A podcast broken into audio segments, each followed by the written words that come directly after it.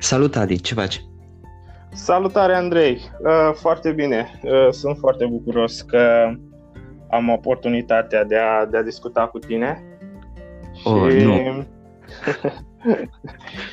și profit de ocazie să-i salut pe toți uh, ascultătorii și sunt, sunt dispus să le pun la dispoziție povestea mea cap-coadă. Eu vreau să-ți mulțumesc pentru asta, înseamnă foarte mult pentru mine și sunt sigur că înseamnă foarte mult și pentru membrii grupului să, să vadă și pe altcineva că reușește și nu doar că reușește, chiar acum mă uit la tine în, în acel print screen din uh, Seller App. În șapte luni de zile ai reușit să vinzi de aproape 130.000 de lire. Wow! Uh, da, Da, număram aici liniuțele la, pe, pe monitor. Uh, cum, cum, când ai început mai exact? Când ai început să, să te informezi? Vinzi wholesale, da? Da, doar, doar wholesale. Uh, ok, povestea e super lungă uh, și o să încep de la început că avem timp, nu? Sigur că da, oamenii iubesc detaliile. Da, uh, prima dată când am auzit de Amazon a fost undeva prin 2016. Uh, am reușit să-mi uh, instalez atunci uh, Seller Central, cu toate că nu, nu eram, cum să zic, nu eram foarte bine pus la punct cu tot, tot ce înseamnă Amazon și toate procedurile, eram foarte confuz cu FBA, FBM și așa mai departe. Uh, apoi am lăsat o baltă pentru o perioadă. Uh, scuză-mă, trebuie să, să spun că ca toată lumea uh, mă îndreptam spre private label. Am, am făcut câteva săpături, ca să zic așa, am, am înțeles puțin ce înseamnă private label, mi-am dat seama că e super mult de muncă și am, am ajuns la concluzia că nu am destul timp nu am destule cunoștințe să mă apuc de private label și am lăsat o baltă. Bun. Um, am fost destul de norocos să am un job mai, mai, mai târziu. Asta s-a întâmplat. Deci pe tine te-am descoperit în 2019, după cum ți-am zis, în februarie. Bun, am fost uh-huh. destul de norocos ca să am un job care îmi permite să am destul de mult timp liber, ca să zic așa, adică să îmi folosesc telefonul. Bun. Da, cred și, și eu că contează mult asta. Contează enorm, știi? Chiar, chiar a contat enorm. Și stând pe YouTube, pe Facebook, bineînțeles, te-am descoperit pe tine pe, pe YouTube. Um, cred că a, chiar am dat skip de câteva, uh, de câteva ori clipului în care apăreai tu și la un moment dat am zis, da, stai mă puțin, hai să, hai să vedem despre ce e vorba. Și la momentul respectiv cred că aveai doar trei videouri.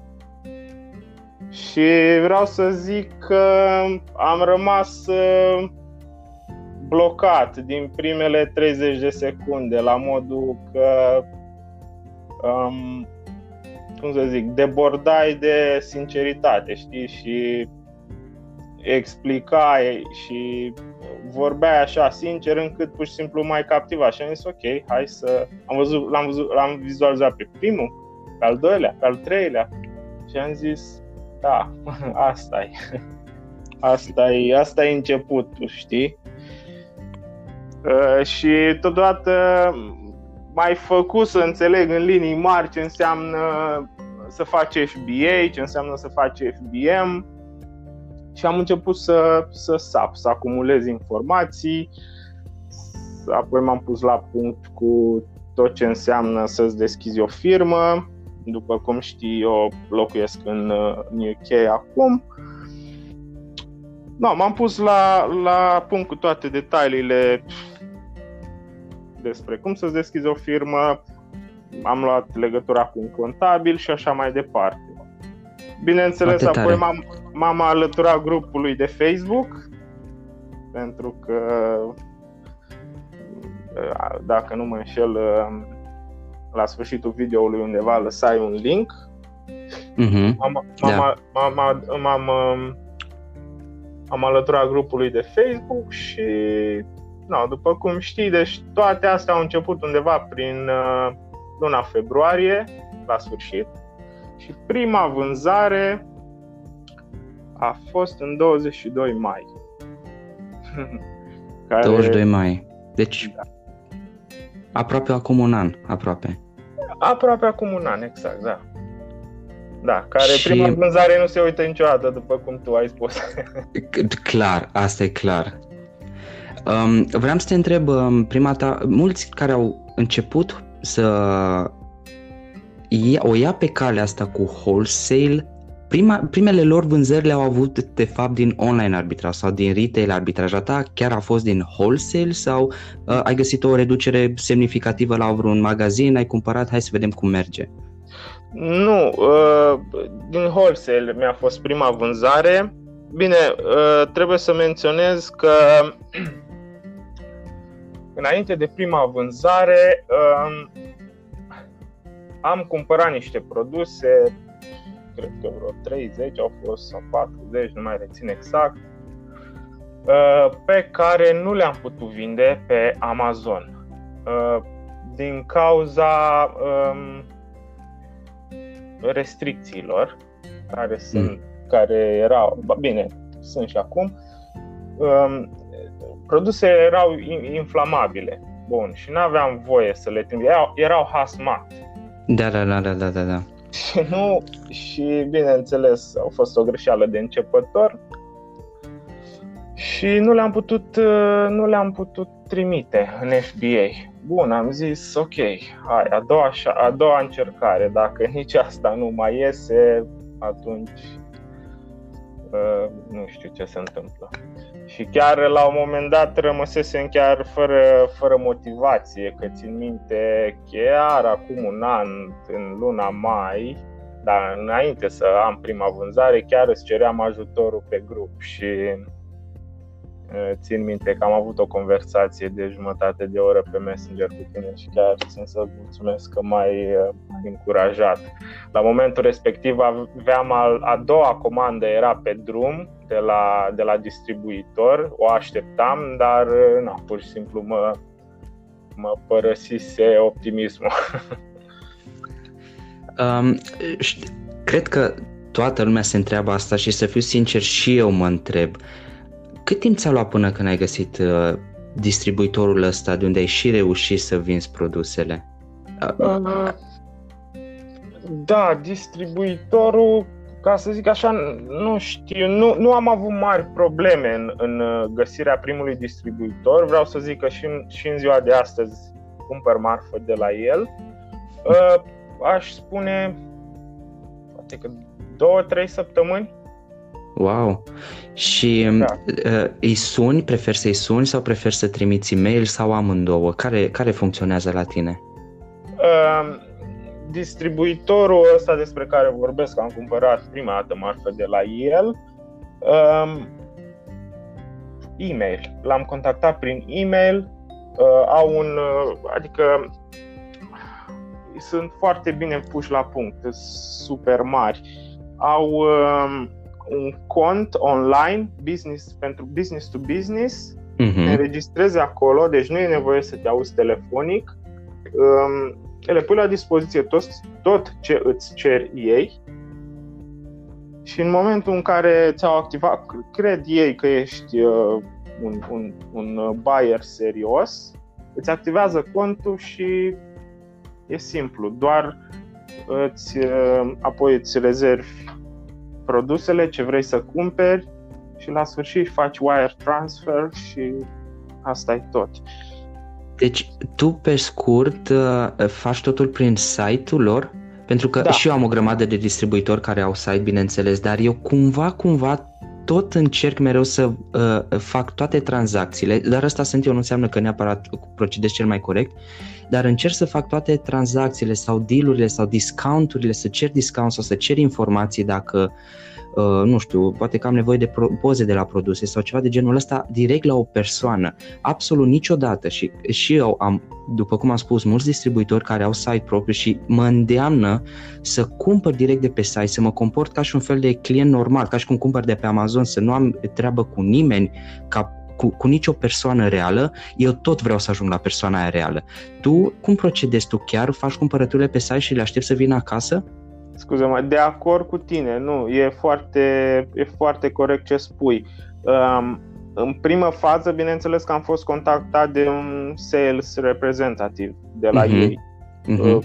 cu nume, prenume, tot adresă de email business, bineînțeles la sfârșit aveau și un număr de telefon pe care nu l-am folosit, nu i-am sunat uh, imediat, dar uh, mi-aduc aminte că odată au avut ei un produs foarte uh, hot, ca să zic așa, în, în, în care cererea era foarte mare și am decis să-i sun ca uh-huh. să, să mi le pot rezerva. Uh, bineînțeles că mi-au răspuns, au fost foarte amabili, uh, cum să zic, am, am, am reușit să stabilesc o relație uh, uh, customer uh, seller, știi? Ca să da, da, da. Seller, seller și buyer, da? Deci, cum ai zis tu, dacă am nevoie să uh, mi se ofere, de exemplu, detalii despre shipment, bineînțeles mm-hmm. că am pe cineva pe cine să contactez, pe acel sales reprezentativ care uh, probabil că mie, nu că mi-e dedicat doar mie, dar sunt, fac parte din grupul lui de, da, da, da. de clienți. Exact, exact așa funcționează, da. Da, da.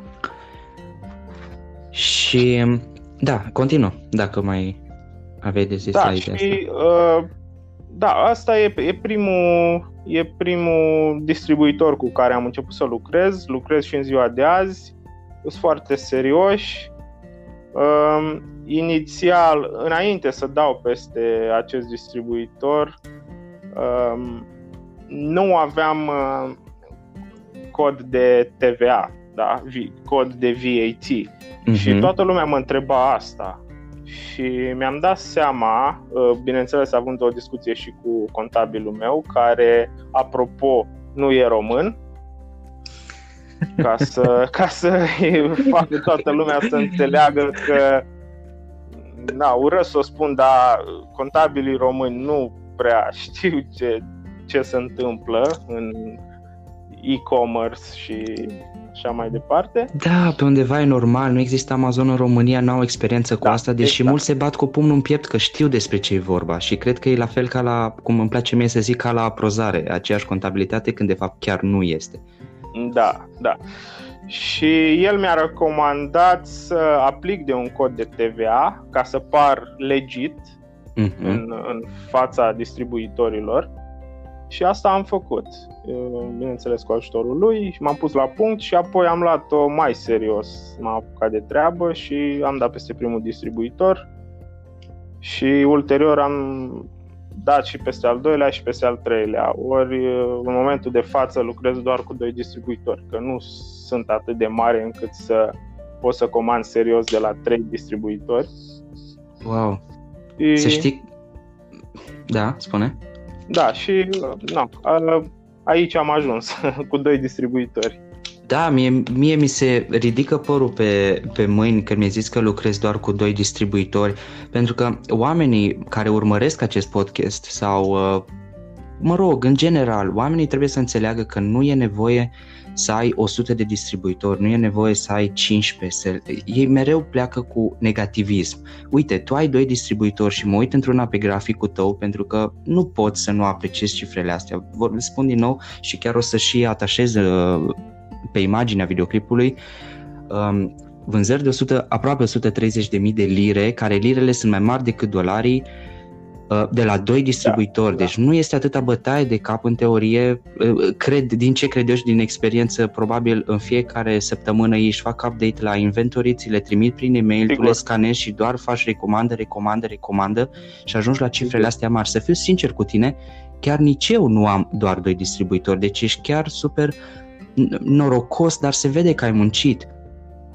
în, în Germania am avut și eu, nu, pardon, când am vândut în Germania, dar cum ar veni pe piața din Europa, am avut și eu doar uh, doi sau trei distribuitori, într-adevăr, dar în schimb în Statele Unite a trebuit să mă, să mă lărgesc mai mult pentru că e mai greu. Într-adevăr, în Statele Unite e mult mai greu și încă o chestie mai vreau doar să precizez înainte să te las să continui.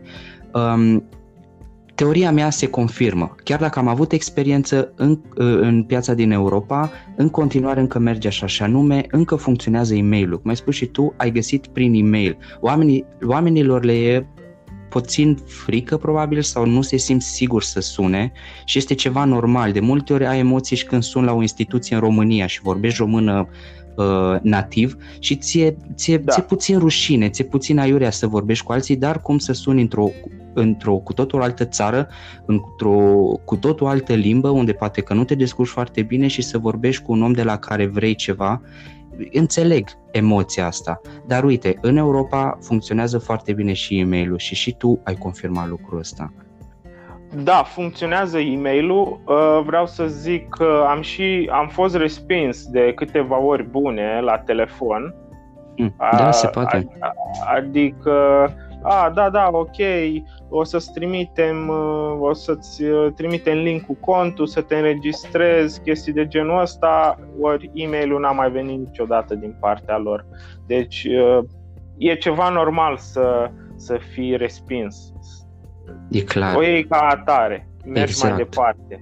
Nu mare dreptate, mare dreptate. Nu Trebuie să înțelegi da, trebuie să înțelegi că nu este nimic uh, personal, e nou nimic cu tine exact. ca persoană și nu înseamnă că tu ești slab sau că tu nu poți sau ești incapabil să deschizi un cont. Pur și simplu, uh, poate, poate că sales rep-ul respectiv are o zi proastă, poate că a fost certat de exact. șef, poate nu știu ce și îți ignoră e-mail-ul sau te tratează aiurea la telefon sau exact. pur și exact. simplu a primit uh, uh, indicații de mai sus, nu mai deschide niciun cont cu seller pe Amazon exact. sau uh, nu mai deschide niciun cont că noi nu mai putem face față cu marfa care o avem. De exemplu, e, de, cred că este foarte greu să, de, să găsești acum un, un distribuitor de măști pentru protecție ei bine, sunt sigur că fabricile sau distribuitorii de măști au primit acum indicații, bă, gata cu conturile că nu mai facem față. Sunt oameni care cumpără 100.000 de măști odată, deci n-au de unde să procure atâtea. Deci sunt multe variabile pentru care ești exact. respins. Nu trebuie să o iei personal niciodată.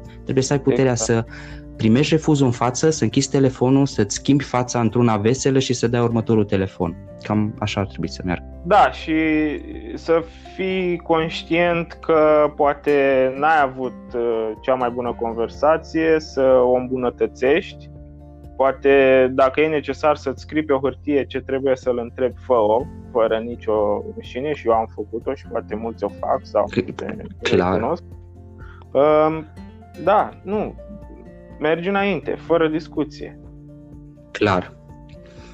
Um, asta a fost la început. Ai început direct cu wholesale, ai început direct cu distribuitor, dar și până în ziua de azi nu ai încercat deloc wholesale, uh, scuze, nu ai încercat deloc uh, online arbitraj sau retail arbitraj? Absolut toate vânzările sunt pur wholesale la tine? Um, am făcut o perioadă super scurtă uh, online arbitraj Uh-huh. Dar vezi că din... chestia cu online arbitraj merge foarte bine doar dacă speculezi anumite, mm, cum să le numesc, cerințe uh, pe care clienții le au în piață, cum, cum de exemplu a fost mă, au fost măștile sau uh, uh gelul de mâini uh-huh. sau uh, mai știu eu ce, tot, tot, tot felul de produse legate de igienă și de um, protecție. Virusul, da, și de protecție împotriva virusului. Uh, am făcut, am găsit uh, un. Uh, am avut norocul să găsesc un site direct la producător aici în UK și am făcut online arbitraj. Uh, cu gel antibacterial de mâini. Uh-huh. Ok. Uh, da, uh, a mers foarte, foarte bine, foarte bine, uh, până în momentul în care sellerii au început să ducă prețul în sus la modul de ordinul zecilor de lire și atunci uh, Amazonul s-a, s-a sesizat cu, cu privire la price gouging și chestii mm-hmm. de genul ăsta. No, mai multe conturi au fost închise. Și ce a făcut? Uh, a suspendat listing-ul? Uh, mi-au dat uh, price matching error okay. de două ori și atunci am lăsat o baltă că mi-am am realizat că no, listing-ul are probleme și n-am mai continuat. Dar, Dar probabil că dacă continuam uh, puteam să am contul suspendat. Da, dar știi ce puteai face? În schimb, puteai să păstrezi prețul care a fost inițial, să nu urci în sus cu ceilalți selleri. Și atunci uh, nu primeai niciun fel de uh, sesizare din partea Amazonului sau price uh, matching sau nimic de genul ăsta. Și chiar și așa, să spunem, dacă vindeai produsul în mod normal cu 20 de lire, poți lejer să-l urci la 25. Aveai un profit mult mai mare decât ai anticipat la început când ai cumpărat produsul, dar nici nu cum se zice, nu-ți băteai joc de preț să-l urci la 50 de lire. Nu te-ai gândit la asta? Uh, nu m-am gândit la asta. Uh, bine, uh, problemele au fost multiple, ca să zic așa. La un moment dat, uh, producătorul deja nu mai vrea să vândă pentru că au fost mulți selleri care, să zic, au cumpărat de la el cu produsul l-au cumpărat de la producător cu 5 lire, de exemplu, și îl vindeau cu 65 de lire. Și au, au stopat tot felul de vânzări, hmm. orice vânzare către, către selleri. Ori eu, în momentul în care Amazonul a început să-mi dea matching, price error și chestii de genul ăsta, mai aveam exact două produse și am zis, ok, e timpul să pun punct și să fac ce fac eu să, să vând produsele mele. Mm-hmm. Dar nu mai, are, nu mai are rost să risc. Am înțeles. Și um, vreau să te întreb, da. Uh, ai făcut 100% FBA? Ai făcut și FBM? Le combini? Uh, FBM am făcut foarte puțin, uh, foarte puțin timp, ca să zic. Aș, aș, aș spune că în total am făcut 50 de produse FBM Ok. Pe lângă cele din online arbitraj care au fost no, de ordinul sutelor. Și acelea bănuiesc că le făceai FBA, nu? Că era ok să le trimiți la Amazon. Sau nu, le făceai nu, tot le, FBM? le făceam tot FBM. Ah, ok, am înțeles. Le făceam tot FBM. Pentru că cum să zic, vreau să, să, să fie foarte rapid totul. Înțeles. În, în momentele respective nu aveai timp de pierdut. Adică să-ți ia produsele în FBA până ți ajung acolo. Uh, Clar. Uh, era, era o chestiune de viteză. Pentru și... că atunci gelurile se vindeau, nu știu, 50 pe zi, da. 80 pe zi. Și trebuie să te întreb, pentru că eu sunt un fan mare FBM, chiar dacă nu mai poți să fac în momentul de față, cum ți s-a părut senzația? Adică nu ți-a prea plăcut, era o senzație ca lumea să mergi la, la poștă cu pachetele, să vezi că ți intră comenzi. Cum, cum, cum ți s-a părut experiența asta, FBM? Deci senzația era superbă, uh, la modul că dădeai refresh în Seller Central și vedeai cum ți-au mai intrat 10 orderuri Uh, da, mergeam cu eu le, le împachetam, mergeam cu ele la, la poștă, pur și simplu mi le, mi le puneam în mașină și mă duceam la poștă, le, le postam, veneam înapoi și mai aveam 15 orderuri de, de, de, de trimis. Deci, știu, știu exact ce zici, doamne. Doar că punctul meu slav, ca să zic așa, uh, a fost uh, customer service-ul care trebuia să-l fac pentru aceste produse. Nu-ți plăcea? Uh, e, e destul de time consuming și dai peste tot felul de, de oameni și în special în, în momentele respective clienții erau foarte cum să-i numesc, foarte obraznici, ca să zic așa. Da, Pentru, se întâmplă, într-adevăr. Da. Adică lumea puțin o luase razna din toate punctele de vedere, știi? Și mi-era greu să deal cu, de, cu ei. Pur și simplu. Dar, uh, nu, uh, merită, știi? Uh, n-ai cum să, să, să faci bani doar având easy ones, știi ce zic? Clar, este, da, ai, ai foarte mare dreptate. Se întâmplă ca clienții să fie obraznici, se întâmplă să vorbească urât, dar eu, de exemplu, îi puneam repede la punct. De exemplu, Uh, cea mai mare problemă, probabil și tu ai avut-o, bă, când ajunge produsul? Am comandat ieri, n-a ajuns azi, care e problema? Întrebări de genul ăsta, dar super tăioase, super la țintă. Și le răspundeam simplu, bună ziua, uh, vă mulțumesc pentru mesaj, uh, după cum ați văzut, am uploadat tracking number, vă rog să-l urmăriți pe site-ul DHL, pentru că în cazul meu sau în cazul Germaniei, Deutsche Post, care este poșta Germaniei, are contract cu DHL și la fiecare punct din asta de poștă, ai da. un loc, un colț unde să lași pachete de HL. Eu, stau, eu st, uh, locuiesc foarte aproape de poștă, la mai puțin de, nu știu, cred că un kilometru și bineînțeles că lucram doar cu DHL-ul și atunci exact așa le ziceam, du-te te rog frumos pe site-ul DHL și verifică tracking number, să ai o zi bună, la revedere. Și chiar aveam mesajul ăsta salvat într-un notepad, într-un notepad, copy-paste, copy-paste, așa le dădeam pur și simplu. Și singurul lucru pe care îl schimbam era Ă, bună ziua domnule X sau doamna Y, știi, le spuneam și numele, atât, în rest, copy-paste, copy-paste, că n-ai ce face, n-ai, n-ai nervi pentru toți, e clar.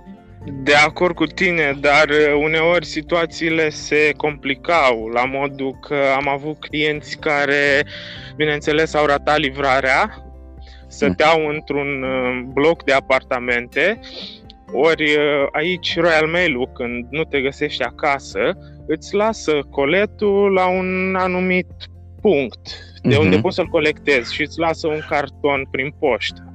Da, da, da. Ori am avut o clientă care îmi spunea că a ratat livrarea și că ea vrea um, un refund. Și am spus, na, conform cu tracking number-ul, nu putem să-ți dăm o, un refund pentru că paletul noastră a fost livrat în tare loc, trebuie doar să mergi să ridici. Nu, nu și nu, eu nu am timp să merg să-mi ridic pachetul și așa mai departe. Și bineînțeles, mi s-a făcut A to Z claim și 100 de mesaje încolo și încoace cu, cu Amazonul. Până la urmă am reușit să-i fac să înțeleagă că nu e vina mea, că e vina ei, că e prea comodă și că nu vrea să meargă să-și ridice ce pachetul și că nu am de ce să-i, să ofer un refund. Dar ăsta sunt eu. Poate că eu am găsit prea stresant um, să ofer customer service. Dar da, poate sigur. că altcuiva poate îi se potrivește, poate e super bun în uh, a avea răbdare, știi? Eu nu sunt bun în a avea răbdare, să fiu sincer, Nici sunt eu. bun în a mă certa.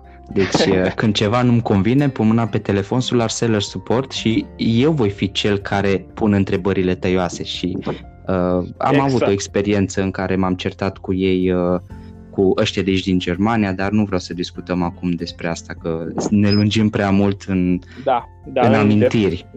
Da, corect. um, știi ce voiam să te întreb? Văd aici la tine pe grafic că până în martie martie, cred, da, până în martie anul ăsta, vânzările au fost în creștere, ceea ce este bine, dar ceva gen așa într-o creștere moderată, iar apoi martie și aprilie, cred că este luna aia, boom, au sărit în sus. Ce s-a întâmplat acolo? Ai găsit al doilea distribuitor sau, nu știu, ai, ai, ai reușit să comanzi mai mult de la ei? Ce, ce s-a întâmplat acolo? Sau ai pus mâna pe niște produse super? Uh, am reușit să, să comand mai mult. Um, cum să zic, am, am, am mai investit niște bani, am mai aruncat niște bani în toată afacerea asta, pentru că am simțit că acum e momentul, odată Sigur. ce, odată cu, cu chestia asta, cu coronavirusul, vânzările au luat o razna. Și... Clar, mai ales în grocery, healthcare, pet supplies. Da, da, da au da. luat o razna în ceruri. și mai mult decât atât, uh, distribuitorii mei, uh, ăștia doi care i-am, funcționează destul de diferit, în sensul că unul are toate produsele le are online și le are în stoc, iar cel de-al doilea trebuie doar să le rezerv. Deci le rezerv și el mi le, mi le trimite în, nu știu, 3 uh, săptămâni, 6 săptămâni, ceva de genul ăsta. Și, Foarte tare. Da. În trecut um, plasasem destul de multe rezervări cu cel de-al doilea distribuitor, care s-au întâmplat spre norocul meu să vină acum, înainte de, de pandemia asta cu, cu uh-huh. coronavirusul. Și asta, da, a fost uh, a contat foarte mult. Știi ce îmi place la distribuitorii ăștia care spun rezervă ce ai nevoie, dar ți le aducem în 2-3 săptămâni.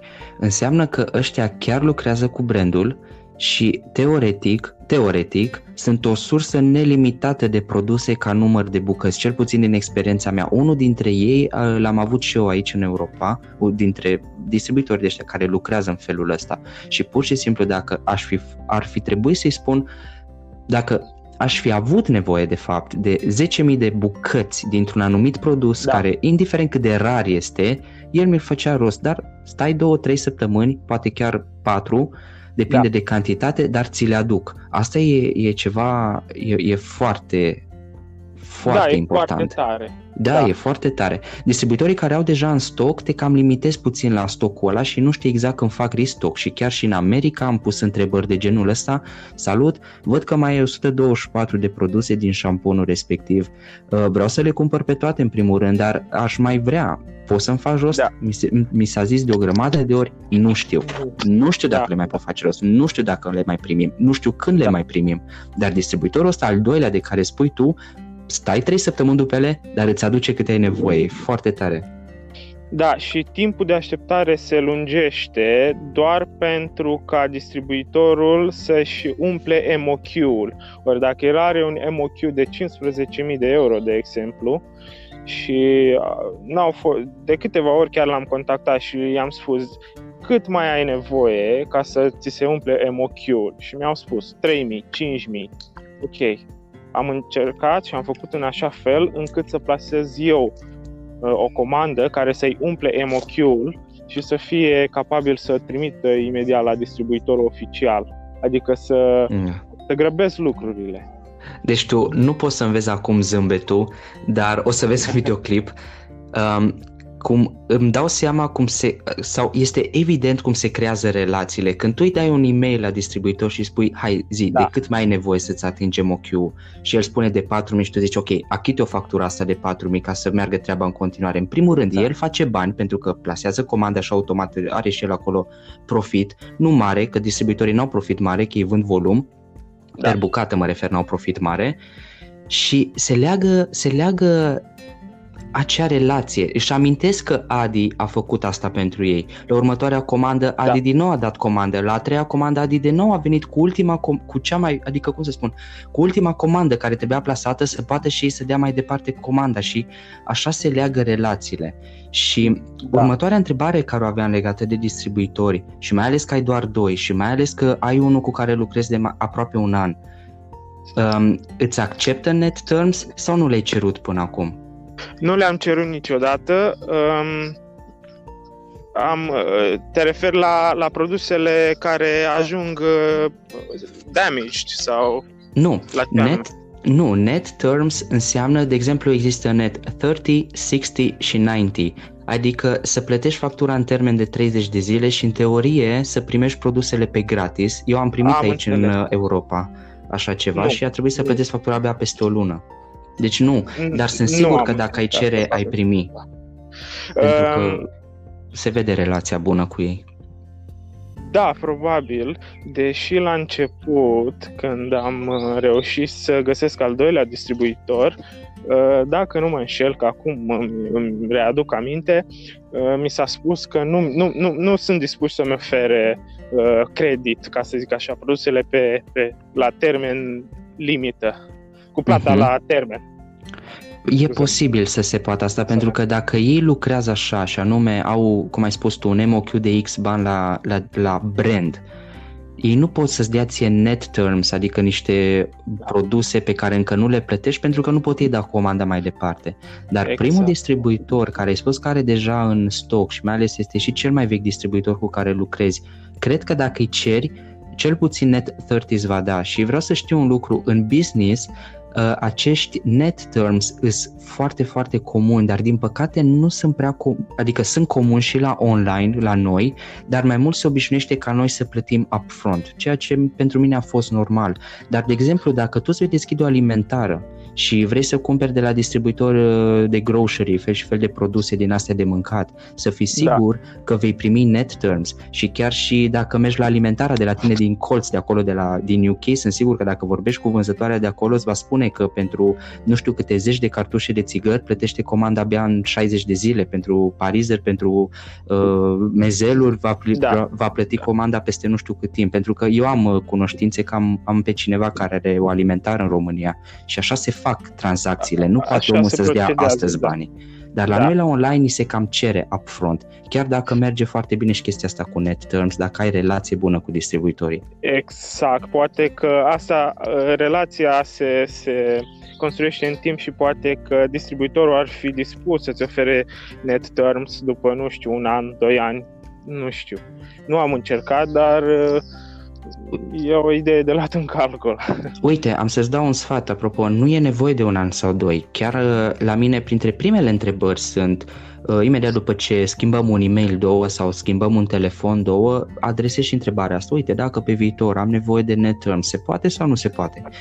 Uh, să știi că majoritatea răspunsurilor aici în Europa au fost putem să-ți dăm net terms după ce pui câteva comenzi cu noi. Cam, cam media este de 4-5 comenzi. Deci după ce dai 4-5 comenzi, în marea majoritate poți să ceri, hei uite, am fost ok, ți-am dat uh, upfront, ți-am plătit upfront banii, cred că da. totul e ok între noi.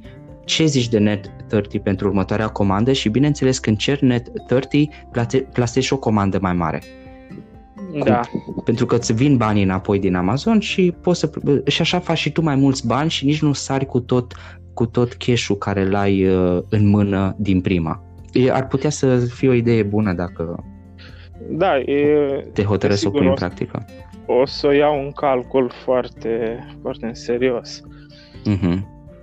Uh... Și cu al doilea distribuitor de cât timp lucrezi, aproximativ? Aproximativ uh, 3 luni a, acolo au explodat vânzările. Da, da, da, da, da, da, da. Pentru că al doilea distribuitor are foarte, foarte puține produse în stoc. Uh-huh. Adică chiar nu, nu faci treabă dacă comanzi doar din stocul lor. Am și, înțeles. Da. Și distribuitorii tăi sunt uh, în Europa, da? Deci nu importi nimic. Nu, nu, doar în Europa și, na, ă, după cum ți-am spus, vând pe, pe marketul din UK, dar ă, cu precădere, dar vând, de exemplu, și pe Germania și pe Franța, pe absolut toate piețele. Foarte tare. Să știi că eu am făcut greșeala asta, am vândut doar în Germania și produsele pe care eu le-am vândut erau hot în Germania. Nu știu dacă ai, ai văzut videoclipurile mele mai de la început când discutam. Aveam un produs cu ranking 8 foarte... Ah, da, da, n-am da, cum să nu mi-amintesc de el, îți dai seama, e recordul meu și cum zici și tu, intrau, uh, îmi venea astăzi comanda de 2-300 de produse pentru că era și scumpicel și nu aveam nici suficienți bani la început și vindeam uh, produsele în două zile. Mergeam literalmente cu saci la poștă să, să-mi duc uh, marfa că făceam FPM. Dar era hat și în alte țări, era hat inclusiv în Anglia, în Spania, peste tot, dar eu nu. Am vândut doar în Germania, deci foarte bine că te extinzi și știi cum e? Poate că se vând, poate că uh, Jungle Scout Estimator spune că produsul X are 100 de vânzări pe lună în medie, dar 100 pe lună în UK, 48 în Germania, 60 în Italia și uite așa poți să comanzi 3, 300 de produse deodată și să le vin simultan. De acord. Uh, apropo, nu folosesc Jungle Scout. Uh, atât Kipa și Scan Unlimited. Uh, e foarte discutabil uh, rezultatul de la Jungle Scout, adică știm cu toții, pot apărea atât de multe situații neprevăzute în care să nu ți se vândă, de exemplu Jungle Scout îți dă 100, că se vor vinde 100 de produse de un anumit fel, po- poate apărea oricând cineva care să omoare prețul și nu mai vinzi nici măcar 10.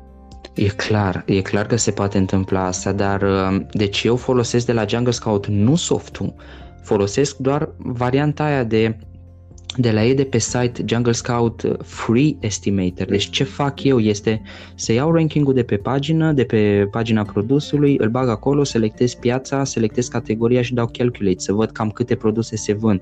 Dar tu cum faci asta? Întreb de curios. Adică tu ai zis că folosești uh, Keepa și Scan Unlimited, dar cum îți dai seama cam câte produse ți se vând pe lună, ca să știi cam câte să comanzi? În, în, prin, în, în mare folose, uh, vând aceleași produse. Deci, Asta da. Uh, și am așa o doză de, ca să zic, ok, uh, luna sau săptămâna asta mai adaug un brand să vedem cum, cum se vinde brandul respectiv și comand 24, 48, 60 de produse ori văd cum se vând și apoi uh, cresc. Am înțeles. Cresc. Și chiar vreau să zic, am avut un brand cu care am început uh, în decembrie. Um, am comandat undeva la 48 de, de produse.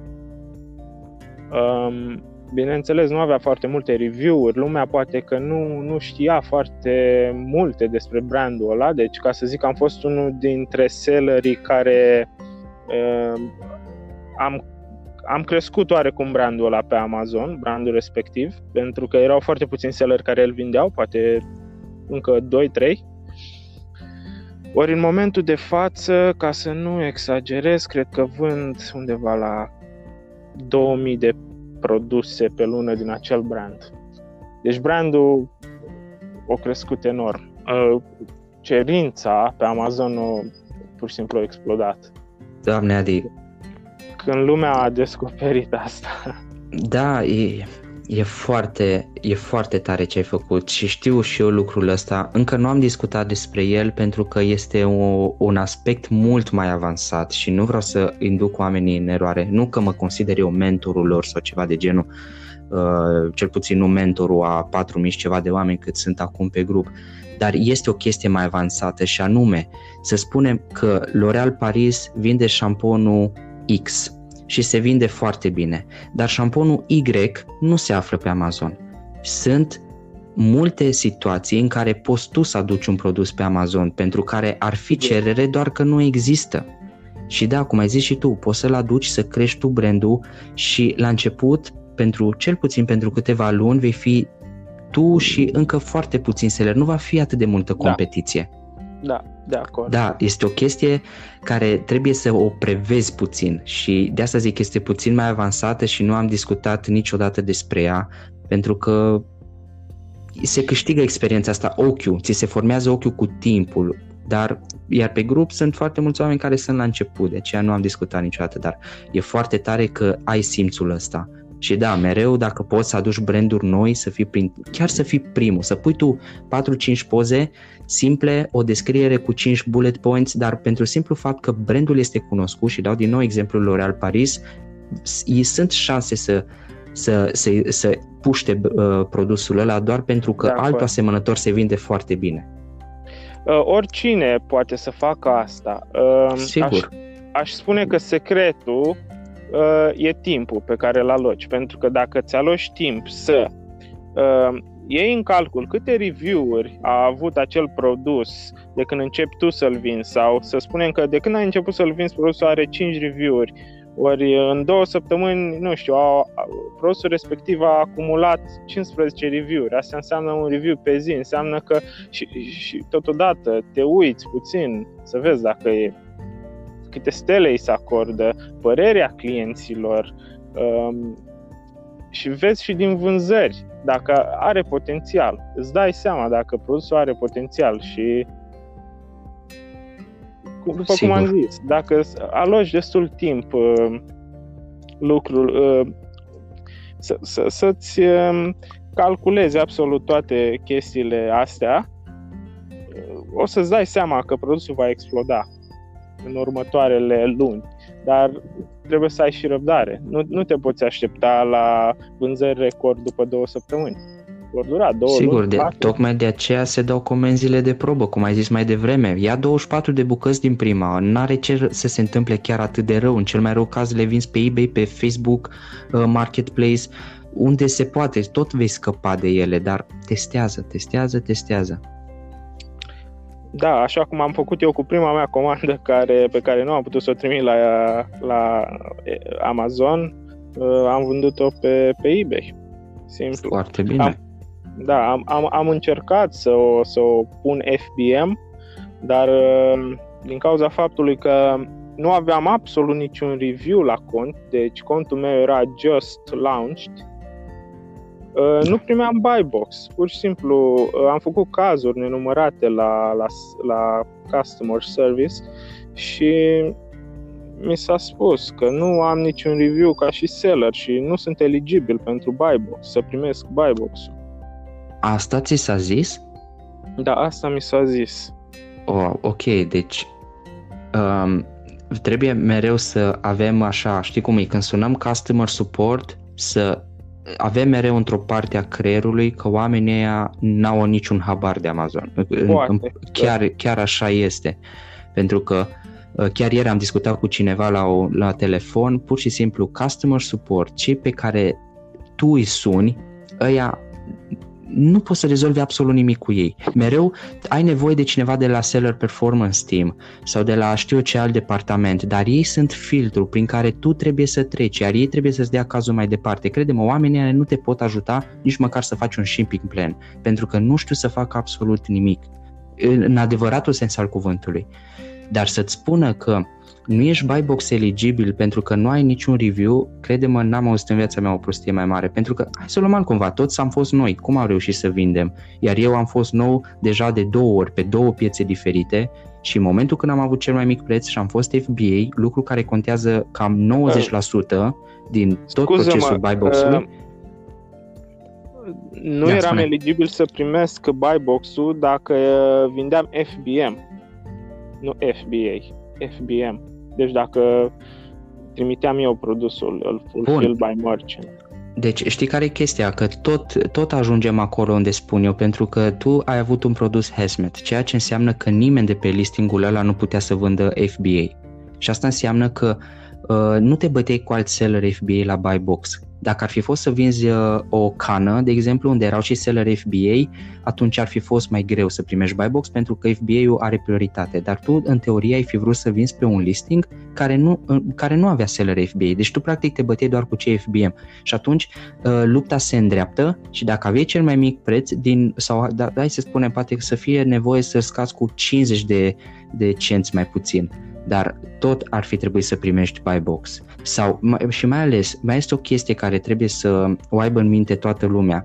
Buy box-ul ăla se rotește pe zi și anume, de dacă acord. cumva sunteți trei selleri care sunteți în buy box range, uh, asta înseamnă că 33,3% din zi primești și tu buy box, dar um, cum să spun, mai multe, mai, pe mai multe bucăți din zi, nu totodată. Nu înseamnă că 33% din zi tu îl ții doar tu buy box-ul. Asta ce înseamnă? Că 20 de minute îl ții tu, 40 de minute merge la altul, apoi vine iar 20 de minute la tine și așa se egalează treaba. Dar e posibil ca momentul când te uiți tu să n-ai buy box. E posibil peste 3 ore să te uiți și să nu ai buy box, dar să fi avut acum 2 ore buy box-ul pentru 15 minute. De asta zic, nu poți să-ți dai seama dacă primești sau nu buy box-ul decât după ce trece o zi sau două și te uiți acolo în Seller Central, că îți apare acum, au făcut Amazon niște update-uri și îți apare da. buy box uh, percentage. percentage. Și vezi cât, da. di- Exact. Și vezi cât ai avut buy box. Nu, să, nu e ok ca oamenii să judece că dacă nu au buy box când se uită ei, au, ok, nu primesc buy box deloc. Nu este așa. Lasă să treacă 24 de ore. Și poate vei avea buy box percentage doar 3%, dar tot îl vei primi. Și doar o mică chestie mai vreau să zic, e posibil să, să nu, trebuie să avem în minte faptul că o zi are 24 de ore și e posibil să primești buy box-ul la 3 noaptea când nu-i nimeni da, treaz și nimeni nu-ți va cumpăra marfa, știi? Deci el se rotește mereu. Da, îți dai seama că am încercat toate variantele uh, care au fost uh, la îndemână atunci. Uh, am, nu, nu mai rețin dacă la momentul respectiv știam să mă uit cât, uh, cât uh, percentage am prins buy box-ul sau nu, uh-huh. dar uh, da, după cum ți-am zis, apoi am, le-am vândut pe eBay, apoi am început cu a doua comandă, lucrurile au mers ok, s-au, s-au vândut și au venit și review-urile de la customer și de acolo toate au alunecat ușor. Bine că a ieșit bine și bine că nu te-ai panicat pentru că am avut câteva discuții cu câteva persoane care au făcut tot așa o mică greșeală la început, ori nu erau eligibili să, vindă, să vândă produsul, ori erau blocați în categorie sau în brand și nu se puteau debloca, ori pur și simplu au dat din greșeală o comandă a unui produs care nu se vindea deloc pe Amazon și pur și simplu au intrat așa ca un fel într-o spaimă și au renunțat. Și mă refer la renunțat gen gata, îmi bat picioarele, am terminat-o cu Amazonul.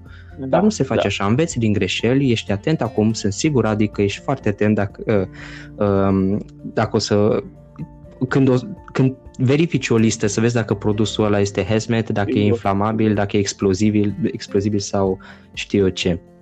Și am două întrebări foarte importante pentru tine, mai ales acum în perioada asta cu coronavirus.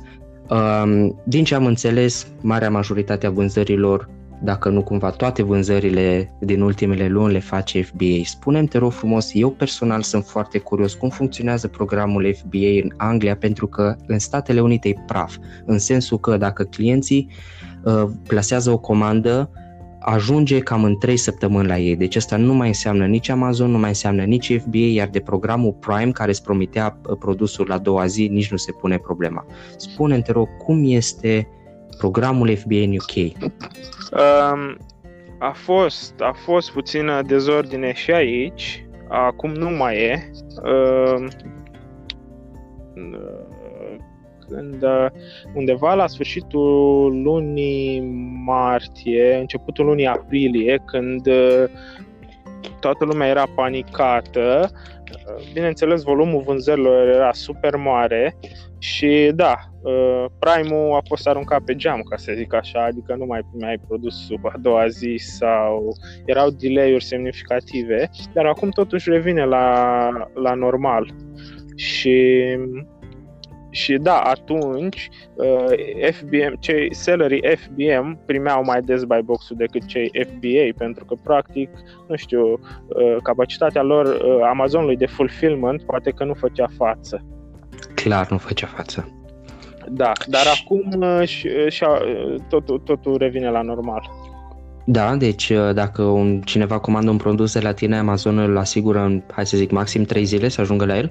Da, da, da, da. Și asta Așa nu este... e de, de ieri, e de, cred că, 3 săptămâni. Da. Uh-huh.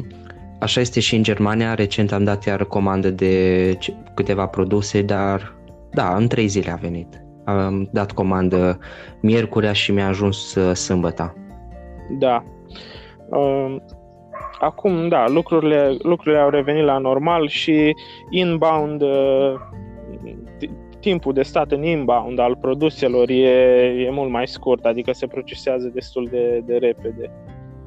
Da, am uh, cazuri în care am așteptat poate că 10 zile după un shipment ca să-mi intre în inbound, exact atunci când erau timpurile alea cu... Adi, să fiu sincer, cu... da, da, se vezi din cauza unei pandemii, dar să fiu sincer, eu în Statele Unite am stat peste 10 zile cu marfa în inbound uh, anul trecut în august, de exemplu. Deci ei oricum sunt super overwhelmed în, în Statele Unite. Iar acum uh, am citit un articol uh, că de câteva săptămâni, uh, nu, știu, nu vreau să vorbesc prostii, dar cred că într-un depozit al Amazonului foarte mare din ăsta care primește marfă în New York a murit cineva din cauza coronavirusului, un fel de team leader care spuneau în articolul respectiv că au făcut nenumărate uh, cereri să se asigure gen acea facility, acel depozit cu măști, cu mama naibii, cu mănuși, că nu era igienă, ci că nu prea este igienă în, în depozitele astea de la Amazon, în, cel puțin în America America și oamenii se plâng de asta și foarte mare scandal este pe, pe seama Amazonului și nu știu dacă a trebuit să închidă acel depozit din cauza că acea persoană avea coronavirus sau nu, dar oricum fulfillment-ul este, este la pământ acolo. Da, da, îmi imaginez. Am fost destul de norocoși că pe Europa, dar cel puțin pe UK, au funcționat decent. Și decent. uite, mi-a venit acum o idee. Uh, spui că te-ai extins pe mai multe piețe europene. Uh, te-ai extins cumva și în Olanda?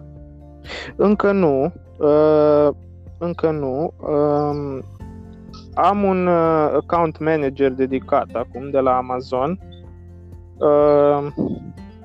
Încă stau și, și mă gândesc și cântăresc foarte bine um, dacă să aplic pentru VAT number în Germania și în Franța, pentru că acolo sunt uh, fulfillment centerele principale pentru Europa. Și încă, încă mă mai gândesc la asta, dar uh, încă nu în, în Olanda. Probabil că dacă o să fac pasul să, să trimit marfă în, în Germania și în Franța, probabil că o să mai activez contul să, să vând și pe Olanda. Apropo de fulfillment mare, um, voia Amazonul să construiască cel mai mare fulfillment din Anglia și chiar uh, a cumpărat pământ. Mă, cred că dacă mi-amintesc corect au și ridicat așa gen betoane, zidurile și au renunțat la proiect când a venit problema cu Brexit-ul. Uh, da, mm, probabil că, nu știu, și eu o să fiu afectat de, de chestiunea asta, dar Acum nu se mai discută despre Brexit aici absolut deloc. Deci subiectul numărul unu îl știm cu toții care e. Da, sigur, dar oricum Brexitul, dacă sunt bine informat, e gen, e gata, nu mai, nu mai există nimic. Încă sunt relațiile astea gen economice la fel, pentru că trebuie să treacă acea perioadă, dar nu cred că mai este cale de întors pentru UK. Nu cred. Nu, nu mai este. Uh, ce ne, ce ne doare pe noi, sellerii din UK, ar fi să-și mențină aceeași, aceleași policy-uri la modul să, să dea voie uh, mărfilor, uh, produselor care vin din Uniune să treacă prin vama lor fără a fi vămuite. Asta nu cred că se întâmplă. Atâta timp, nu da, c- da. depinde cu ce deal ies din toată, din toată chestia asta, dar în mod normal o țară europeană, nu, dacă nu este o țară europeană trebuie să plătești vamă, la fel dacă ar fi să trimiți în Serbia ceva sau în alte da, no, aici țări. se discuta despre un spe, de, un, de o înțelegere specială între UK și Uniune să nu se mai vămuiască uh, Uh, produsele, dar no, speculații rămâne de văzut, dar uh, astea, chestiunile astea sunt mult date în spate acum. Probabil că uh-huh. nici, mhm. nici nu se vor mai întâmpla la sfârșitul acestui an. Cine Probabil știe? Că, da, va mai, va mai dura mult până, până vor fi puse în aplicare. Da. Uh, știi ce vreau să te întreb? Uh, ai spus mai, mai devreme că încă te gândești dacă să-ți faci cod de TVA în Germania și nu mai reține exact, în, cred că în Franța ai spus sau în Italia. Da, da, Așa. Dar tu ai spus că vinzi pe toate piețele europene și ai spus că faci FBA. Ei bine, Amazon uh, nu se va ține marfa doar în Anglia, sau cel puțin decât timp face asta, să știi că produsele tale nu se află doar în Anglia. Decât cred că dacă ai setat tu am setat ca să se afle doar în Anglia, da. A, deci n-ai făcut pan-european. Nu, nu, nu n-am intrat în programul pan-european, nu. Atunci e bine, da. Nu, nu. Că altfel uh, îți trimiteau produsele pe unde uh, vedeau ei că e cea mai mare da. concentrația de da, cumpărare da, da. a acelui produs, inclusiv poate chiar și prin Cehia ți-ar putea depozita sau în Polonia, că sunt și acolo niște centre. Am înțeles. Nu, am, am dezactivat opțiunea aia din Seller Central pentru că mm-hmm nu mă vreau să mă trezesc cu surprize. Sigur. Aia nu sunt chiar atât de mari surprize. Știi cum e? Uh, în loc să plătești 20% dacă ții bine minte TVA în, uh, în Anglia, vei plăti 19% la nemți. Ce e, e un fel de puțină muncă în plus pentru contabilul tău. Adică trimite o parte din banii colectați de tine în altă parte, atât. Nu e, nu e chiar un, uh, nu e ceva de care să fugi, nici TVA-ul ăsta, dacă stai să te gândești bine. Și chiar și dacă trebuie să-l împarți în mai multe țări, până la urmă asta e treaba contabilului, să vadă exact mă, care au venit tranzac- care, ce tranzacții avem noi din UK. Bun, sunt astea. Ce tranzacții avem din, din, uh, din Germania, dar cu marfă, din, uh, cu marfă pe pământul Germaniei, ca să fie obligat să plătești TVA. Ei bine, uite asta. La fel cu Franța, cu Italia și bum, bum, bum, împarte, împarte frumos banii în toate patru părțile. Nu e chiar atât de greu. Nu e chiar atât complicat. de greu. Uh, ai nevoie de timp până asimilezi toate astea, pentru că la început pentru mine era, eram copleșit și adică nu poți să înțelegi absolut toate detaliile businessului și trebuie Clar. să iei pas cu pas. Clar. Na, și acum, dacă am reușit să înțeleg cum funcționează sistemul, um, da, încerc să, să-i dau drumul la treabă mai serios clar. Și tot legat de logistică, dar nu cea Amazonului, cum, cum este logistica la curierii din, din Anglia? De exemplu, tu va trebui, bănuiesc că ți-aduci marfa acasă, ți-o prepari tu, nu? Da, uh, Așa. sunt destul de norocos să am propriul meu garaj, uh, da, uh, și vreau să zic că am o curte destul de mare în care îmi permite să intre și un camion de 7,5 tone uh, și na, acolo, aici mi se livrează paleții. Pentru foarte, că, foarte prin, tare. Da, uh, targetul meu e să trimit un palet pe săptămână, deci a, a, asta e obiectivul meu. Foarte tare, Adi. Pentru că, uite, vreau să spun uh, o, o chestie foarte reală. Uh, depinde ce proprietar ai. Bănuiesc, nu știu sigur dacă tu stai în chirie sau nu, dar chirie, eu, de da, exemplu, da. stau în chirie. Și prima dată când m-am mutat în Germania, stăteam la o altă adresă, n-a fost nicio problemă să am, adres, să am firmă pe adresa respectivă și să primesc lucru, să primesc marfa. E bine, m-am mutat și am dat de un alt proprietar, un proprietar uh, bătrân, undeva la 80 de ani, da. și hai să spunem da, că nu-i plac atât de mult Auslanderii, știi? Da. Și i-am spus că vreau să-mi deschid firmă pe adresa asta, uh, firmă gen, cum ar veni PFA, Gewerbe da. se numește în, uh, în germană și mi-a zis clar nu, că nu pot să-mi deschid da. firmă. Deci eu, în teorie, dacă aș vrea să-mi deschid firmă în, uh, în Germania din nou, da. să fac iar treabă aici în Germania, va trebui, nu știu, probabil să vorbesc cu agenție, dar mai mult decât atât, locul unde stau nici nu mi-ar permite să aduc un palet. Stau undeva la etajul 3, uh, paletul va fi în față, chiar dacă e casă, e super da. îngust, n-am decât, singurul lucru pe care pot să-l fac este să zicem prin absurd, să mă lase să bag în curte paletul, să-l demontez, să-l desfac, pardon, să urc cu cutiile sus la mine, le pregătesc, cobor, creez paletul jos, afară și apoi da. să, să stau lângă el de pază până când vine curierul. da, e o deci, muncă titanică, e haotic. Este da, nu și uite, asta, da. Exact și uite de asta nu înțeleg uh, mulți oameni de ce este nevoie de prep center. Sunt foarte, chiar și americani care sunt, uh, nu știu, stau în New York, dar stau în dita izgârie în la, la etajul da. 15 e bine, și fac Amazon. E bine, oamenii nu pot să urce cu liftul cu paletul și nici să urce cu liftul cu o grămadă de cutii, să facă asta aproape în fiecare zi, pentru că uite și tu, um, targetul tău este să, să trimiți cel puțin un palet pe săptămână. Asta e, e, e destul de mult. Dar ce faci când trimiți 2-3 paleți? N-ai cum să uh, stai într-un zgârie nor sus da. toată ziua cu cutiile. Deci ai nevoie de ceva extra, iar tu ai noroc că le poți face pe toate la tine acasă. Da, am noroc din punctul ăsta de vedere. Uh, inițial, înainte de lockdown, uh, închiriasem o boxă, ca să zic așa, adică un spațiu aici sunt um, depozite care îți închiriază doar o, un spațiu micuț, Sigur. nu știu, de uh-huh. Mhm. 5 metri pătrați, poate mai puțin, 4 metri pătrați, nu știu. Tu ți alegi dimensiunea în funcție de buget. Și poți să, uh-huh. poți să îți, îți prepari, să-ți etichetezi acolo marfa singur, singurel.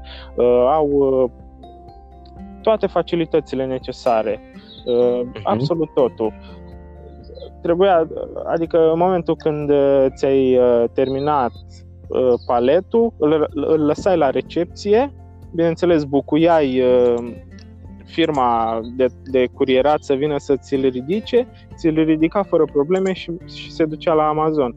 Și cred că și în Germania sunt astfel de, de facilități, adică să mergi Sigur. să închiriezi un spațiu. Sigur, chiar și eu m-am gândit la chestia asta, dar nu m-am gândit sincer la un spațiu de genul ăsta, m-am gândit să uh, închiriez un garaj. La noi sunt ca un fel de garaje și nu zic că sunt doar garaje, dar asta am undeva aici lângă mine, uh, da. unde am uh, priză, am tot ce am nevoie în garaj, iar garajul am este ceva mai mare, nu cred că are doar 3-4 metri pătrați, destul că uh, cu o masă aș putea, da, să zic, să am o masă acolo unde să am un da, laptop, da, da, o da, imprimantă da, de asta da, mică și mai știu eu ce, aș mai putea băga, cred că, 2-3 paleți acolo, dar gen să-i depozitez, n-aș mai putea să și lucrez. Dar îți faci așa o idee. Este cât de cât spațios și nici nu costă mult, cred că costă undeva la 100 și ceva de euro pe lună chiria la garajul respectiv. Am înțeles. Uh, da, aici e, e ceva mai puțin.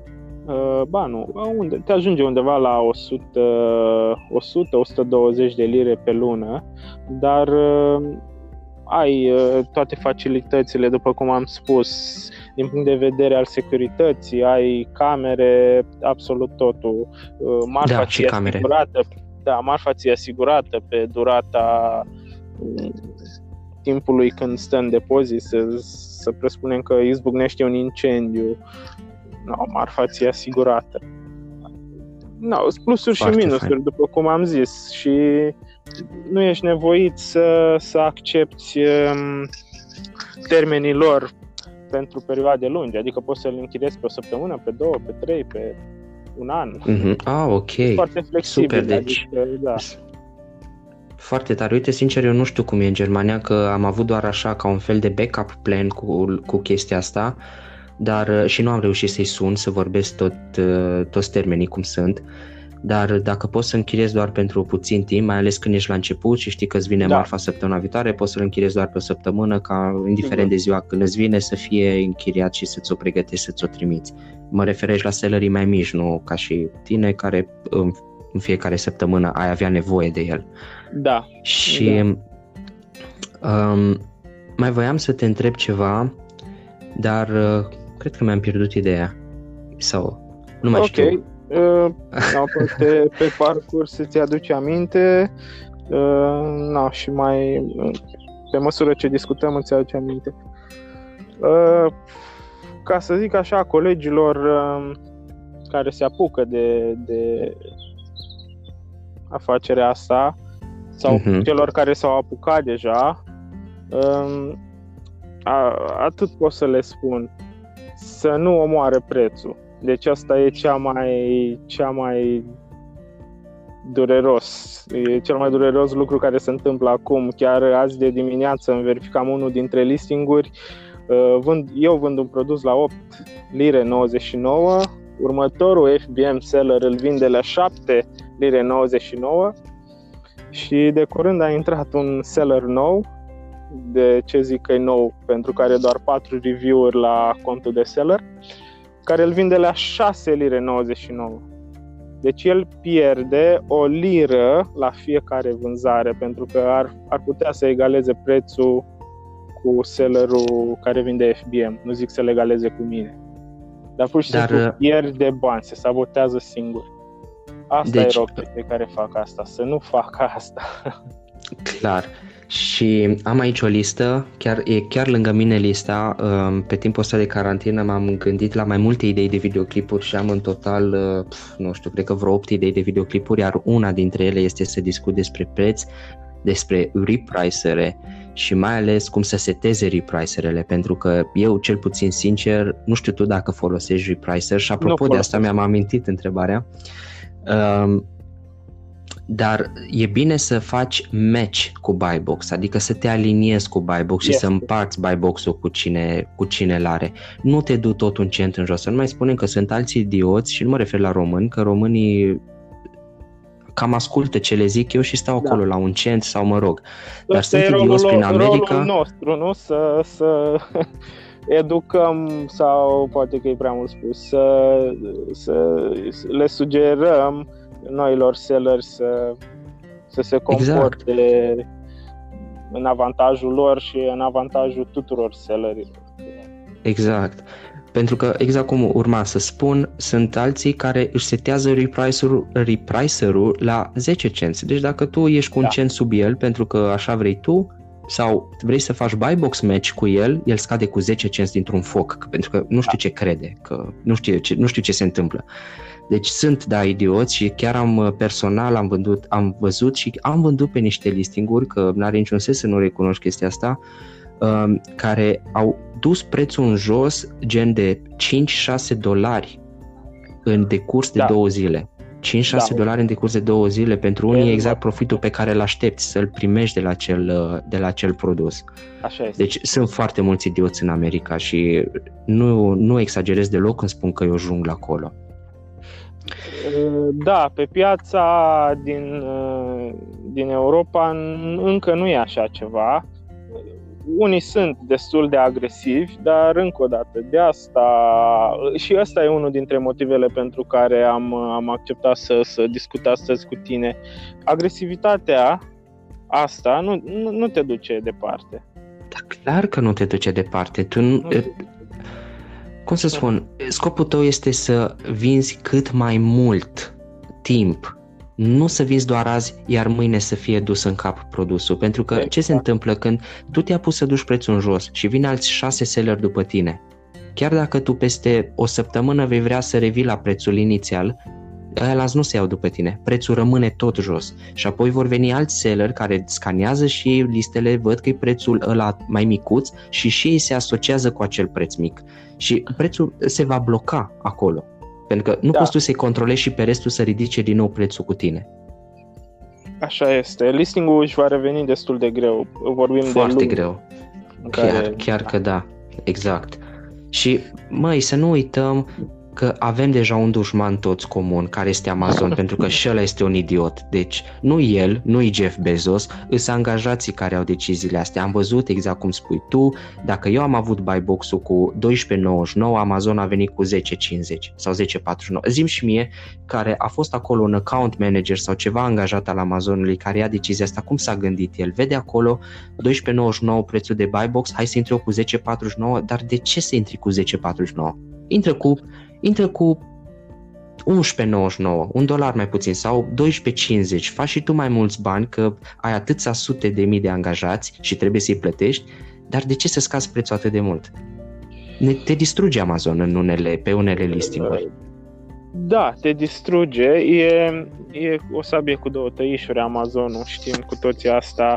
Uh, nu, put, nu pot să nu remar faptul că pe listingurile pe care vând cu Amazonul, um, volumul vânzărilor este mai mare. De ce este mai mare sau, sau crește considerabil mai mult când Amazonul intră pe listingul respectiv?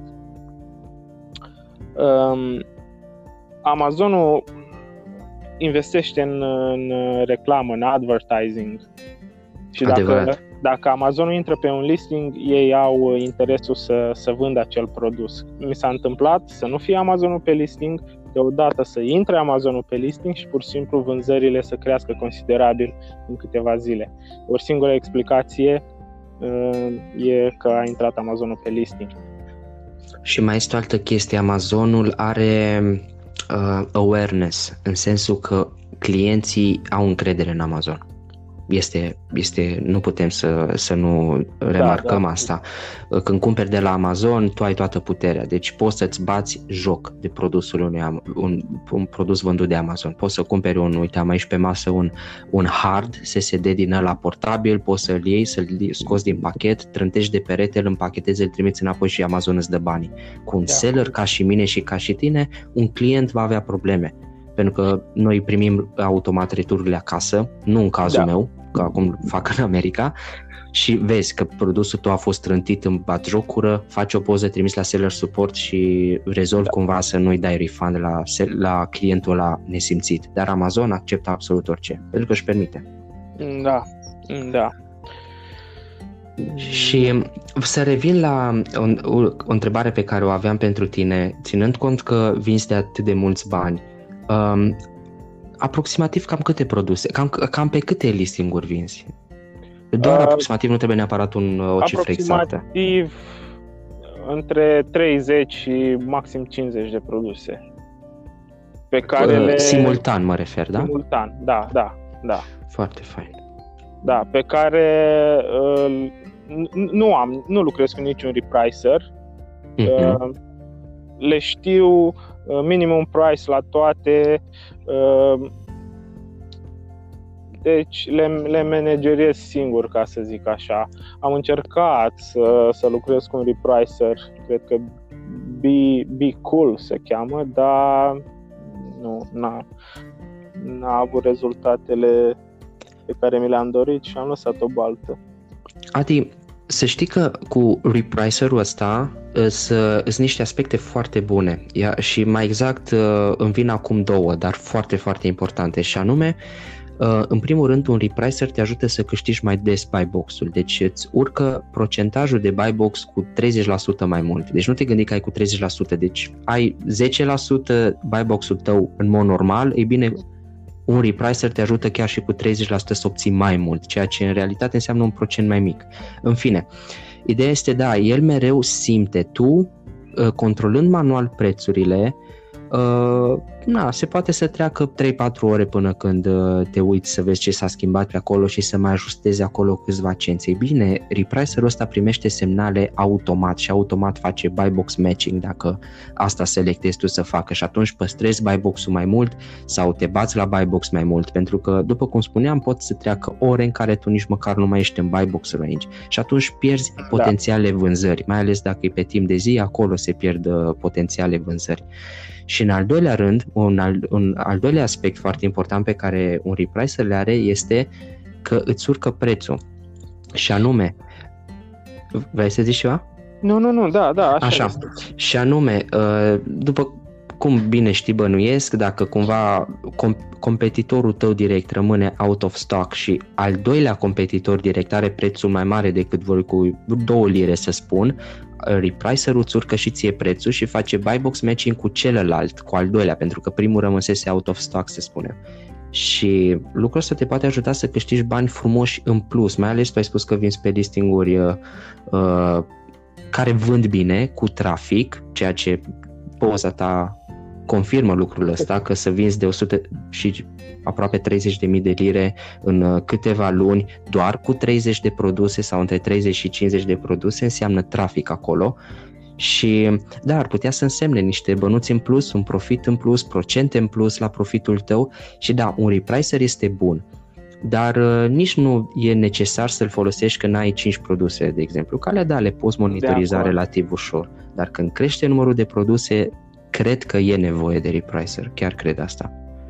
Este... Și nu cel de la Amazon, ăla e crap. Nu este, de la Amazon. Da, îl, eu încă îl mai folosesc pe cel de la Amazon. Ca să zic așa, da, de ăla doar îți scade, știi? Cu, cu banii pe care îi cheltui, adică nu bag bani în ceva în care nu cred, adică nu, nu mi-aduce rezultate. Pentru că după Să cum știi că este un plus. majoritatea uh, repricerilor au un demo period. Uh-huh. Ori eu am încercat uh, BQ-ul, BQ-ul ăsta sau da, uh, da. două săptămâni și în, pe un singur produs. Și apoi uh, m-am uitat la uh, procentul în care am obținut buy box-ul. Ori uh, rezultatul nu a fost foarte acel așteptat și am zis că i-am dat uh, skip la asta. Dar asta nu înseamnă că toate, toate sunt la fel. Și un, un repricer, un repricer uh, foarte bun, te, cred că ar costa undeva la 100 de dolari pe lună. Uh, nu neapărat, să știi că eu, mie îmi vine acum în minte două repricere, unul care am auzit numai lucruri bune despre el este Aura, uh, Aura, Aura Repricer sau ceva de genul și celălalt cred că e Price Checker, dar cred că e Price Checker 2, nu știu de ce e, țin minte de acel 2, dar nu sunt sigur, oricum o să fac puțin research, o să le testez personal și apoi eventual o să fac un review la ele la amândouă și da, să știi că sunt, sunt cred că peste 60 de dolari, dar nu cred că sunt chiar 100. Um, ult, uh, m-am interesat de Aura, dar cu multe luni în urmă, cred că 6 luni în urmă, uh, nu aveau uh, putea fi folosit doar pentru America, nu avea o variantă sau cum se, să spun pentru Europa. Ah, ok. Pentru sincer nu știu nimic despre asta. Da. Um, sunt multe repricere pe piață, după cum ți-am spus, și unul care să rea- reacționeze foarte, să aibă timpul de reacție foarte scurt e, de exemplu, Xelco. Dar varianta uh-huh. premium mă ajungea undeva la 100 de dolari și am zis că mă descurc momentan așa, fără. Să știi că e, e foarte important să fii cost efectiv și să ai toate cheltuielile bine puse la punct. Nu e bine să fii împrăștean, nu e bine să, să, să să-ți dorești, e, cum să spun, e cu dus întors, dar automatizarea asta nu e mereu bună, pentru că e mereu costisitoare. Crede-mă, am, am primit mesaje de la oameni care încă nici nu au contul de Amazon deschis și mi-au zis da. de unde poți să găsească un virtual assistant, adică serios, da, deja vrei să plătești pe altul să lucreze pentru tine când tu nu ai experiență deloc, cum poți tu să-i faci training la, training la un uh, virtual assistant din Filipine când tu habar n-ai de nimic și mai ales, hai să lăsăm deoparte asta, să zicem că ești perfect, dar să plătești pe altul la început când tu nu produci nimic? Așa este. Uh, da, e o greșeală a noastră uh, în care vrem doar să nu știu, să stăm și banii pur și simplu să vină. Nu se va întâmpla asta niciodată. În niciun Așa le este vândut visul, Adi. Asta îți circulă reclame toată ziua, nu mai poți să intri să vezi ceva pe Facebook, îți apare unul din Bali care îți spune cum lucrează 4 ore pe lună. Deci, l-am văzut, l-am văzut. N-ai, n-ai cum să, să faci N-ai cum, să, cum, n-ai cum să pleci corect da, exact.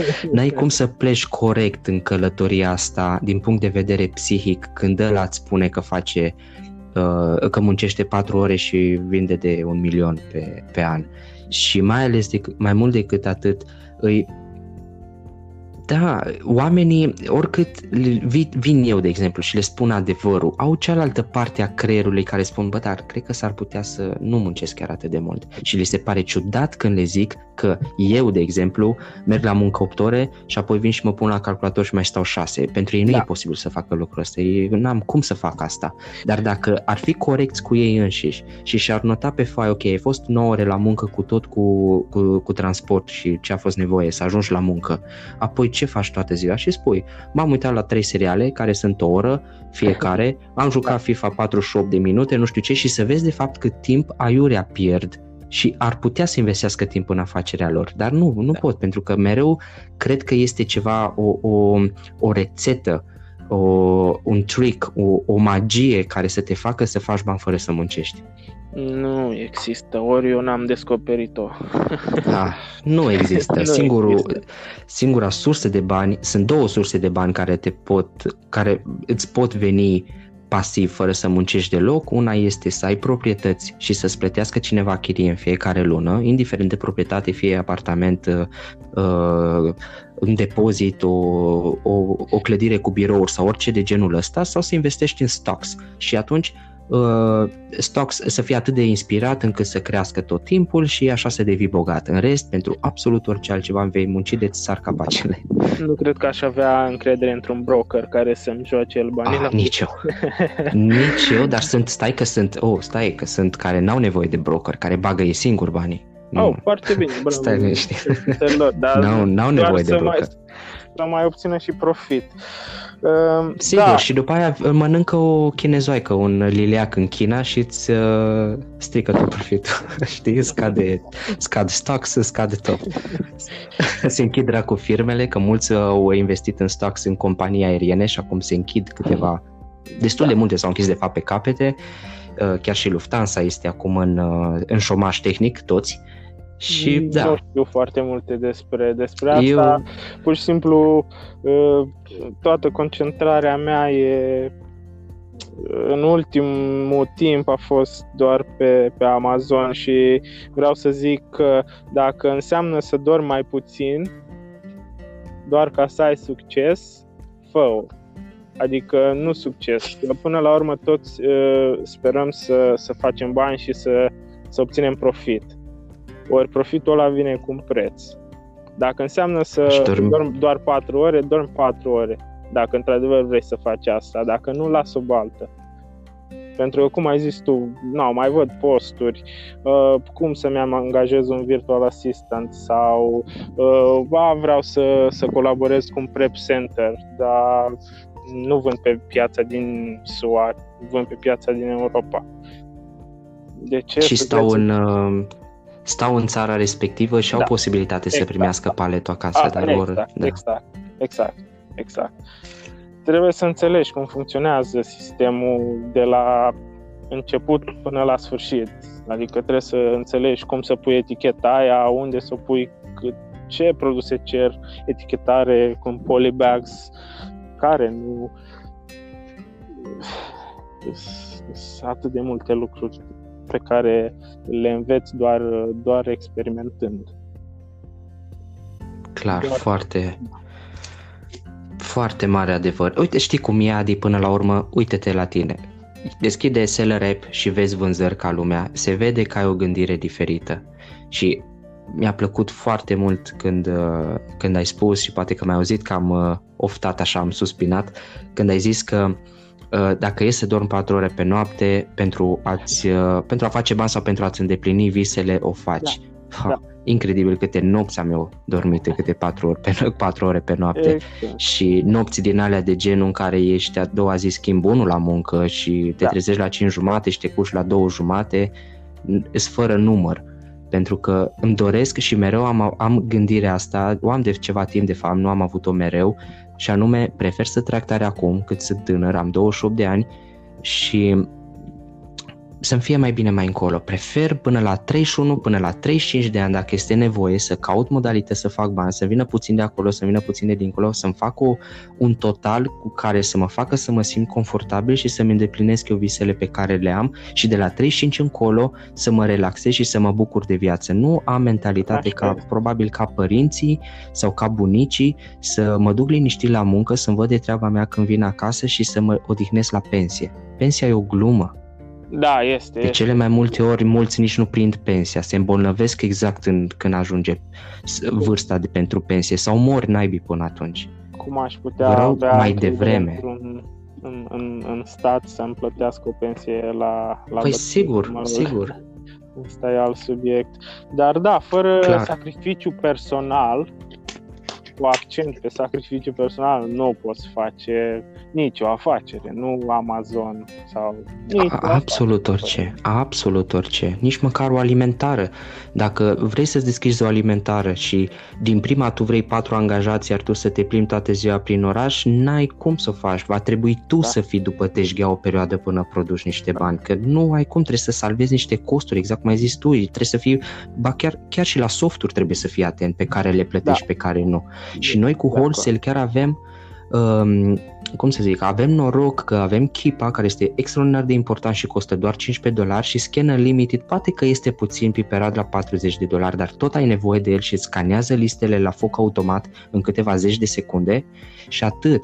Ăștia lanți la private label, persoanele care fac private label au nevoie de softuri mai multe și mai scumpe, PPC Optimization, Jungle Scout pentru căutare de produse. Bine, acum Jungle Scout oferă și PPC uh, Optimization, email marketing, toate nebuniile alea să ajung la niște costuri exorbitante doar pentru softuri. Trebuie da. să fii foarte atent. Da, da, da. Și apropo de guru și de care se află în Bali și care se mai află nu știu pe unde, toți spun că vai cu 5.000 de dolari sau cu 5.000 de euro poți să, poți să începi o afacere, poate că fie ea că e private label sau e wholesale.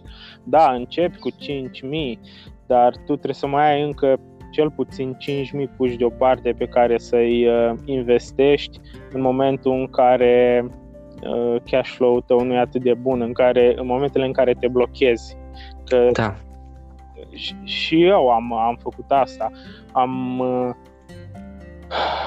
Mm, cum să zic, am investit toți banii, pur și simplu în contul firmei mai aveam 0 lei și 0 bani și trebuia să, trebuia să plătesc, de exemplu, îmi venea subscripția la Scan Unlimited sau mai știu eu ce. Uh, automat mai pompezi 1000 de, de lire în cont. Pentru că trebuie, trebuie, trebuie să te menții lichid. Ori tu dacă Asta nu mai ai rezerva respectivă, ești dus. Da, pot apărea întârzieri, clar. Uh, când ai bani investiți da. și mai ales uh, sper din suflet, nu știu dacă îi măcar în discuție lucrul ăsta, dar sper din suflet că Amazon să-și schimbe politica și să nu-ți mai trimită bani odată la două săptămâni, pentru că Amazon te întârzie cel mai mult. Așa și mai ales cumperi marfa astăzi, dar nu vinzi pe toată astăzi și în două săptămâni primești toți banii. Nu, tu vezi pe cursul lunii și atunci stai vreo 3 tranșe cel puțin, adică 3 tranșe a câte două săptămâni să primești toți banii cu care ai plecat tu, plus acel profit pe care l-ai obținut. Deci Amazon te întârzie extraordinar de mult și da, este bine să te poți baza pe ceva separat. De aceea chiar și eu și bănuiesc că mulți alții care s-au apucat încearcă pe cât posibil să mai pompeze bani din salar în fiecare da. lună dacă se poate. Și am mai zis o chestie, de adevăr, cred că doar o dată am menționat. În momentul când ai o afacere, ești mai sărac decât când mergi la muncă. Da. Pentru că dacă, să spunem, dacă câștig 2000 de euro ca da. și muncitor normal, am eu cheltuielile mele, mai o chirie, mai nu știu ce, rămân cu restul pe care pot să-i sparg pentru că luna viitoare îmi vin alți bani. E bine, când am o afacere, am 800 uh, de euro care îi bag din prima în Amazon, lucru pe care l-am făcut mereu în uh, Germania, după aceea chiria și restul și la final mai rămân cu 200 de euro să-mi cumpăr mâncare. Da, deci ești mai sărac când ai afacere, Exact. Da. Ești mai sărac când nu ai o afacere decât uh, când ești muncitor simplu. Dar oamenii nu. Cred că dacă ai o afacere și te lauzi la prieteni când ești la terasă, că tu ești vânzător pe Amazon, ei te văd ca bogat, dar în realitate tu poate n-ai bani de bere Nu știu ce înseamnă acum, să da. ieși cu prietenii la terasă. Nu, nu, am, nu, nu am avut nicio ieșire socială în ultimul an. Efectiv, nici una viața mea să știi că și eu sunt singuratic. La muncă și am, m-am ocupat de business-ul ăsta. Atât. Bine că ai adus în discuție, trebuie neapărat să, să scoatem în evidența asta. Deci ai vândut în câteva luni de 130.000 de lire și încă ai loc de muncă, corect? Da, da, da, da am, lucrez de noapte. Da. Bine, bineînțeles, bineînțeles. Ă, cele, cred că cele mai des întrebări pe care le primesc și nu m-am exprimat corect acum, dar cele mai dese întrebări pe care le, le primesc este când mă pot lăsa de muncă? Sau dacă trag tare și, cum zici tu, Andrei, dorm patru ore pe noapte, în șase luni mă las de muncă? Sau sunt alții care spun, uite, au apărut probleme la mine la muncă și vreau să încep Amazonul și îmi las așa cu ideea, impresia că a, cu ajutorul Amazonului nu va mai fi nevoie să muncească în viitorul apropiat. Dar tu câștigi Uh, vinzi de 130.000 de lire, care nici nu mai are rost, oricât de, um, cum să-i spun, um, oricât... oricât de pesimist ar fi omul care ascultă acest podcast, care rezistă de o oră jumate să asculte, și oricât de pesimist ar fi în legătură cu procentele câștigului și să fie 10%, tot înseamnă foarte mult uh, acei 12.000 și aproape 13.000 de lire câștig, dar uh, și mergi la muncă liniștit, Uh, și nu știu dacă da. te vei lăsa probabil de muncă în viitorul apropiat, dar nu, nu, sunt alții noi, omule. Eu vreau cam în șase luni să, să mă las de job, dar tractare la început. Dar mă, dacă se poate să mă las de muncă sau când mă pot lăsa de muncă, zim tu așa o, o perioadă. Deci ce să zic? Probabil ce să răspund? că îți dai seama că mi-am, mi-am pus și eu uh, întrebarea respectivă, dar oare când o să pot să mă las? Dar Sigur. niciodată n-aș îndrăzni să, o, să întreb pe alții. Uh, probabil că decent ar fi să vinzi, nu știu, de un milion, un milion și pe, pe an uh-huh. să poți Sigur. Să, să speri că te poți lăsa de muncă sau să te duci doar part-time.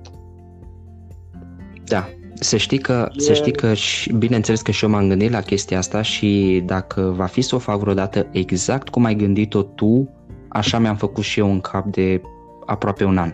Și anume, nu mă las din prima de job. De ce să mă las din prima? Nu, mă duc part-time, lucrez 4 ore, încă vin câteva sute de euro, adică exact. multe sute de euro, aproape spre 1000, care, bă, măcar chiria mi-a asigurată exact. și 100 de euro să mănânc, nu cred că mănânc eu de 100 de euro pe lună, dar, mă rog, și măcar să am mâncarea și unde să dorm asigurat, și atât, nici nu mă interesează, dar măcar sunt doar 4 ore plecat și dacă îi să am atâta volum de marfă încât restul orelor să muncesc pentru preparare, asta este.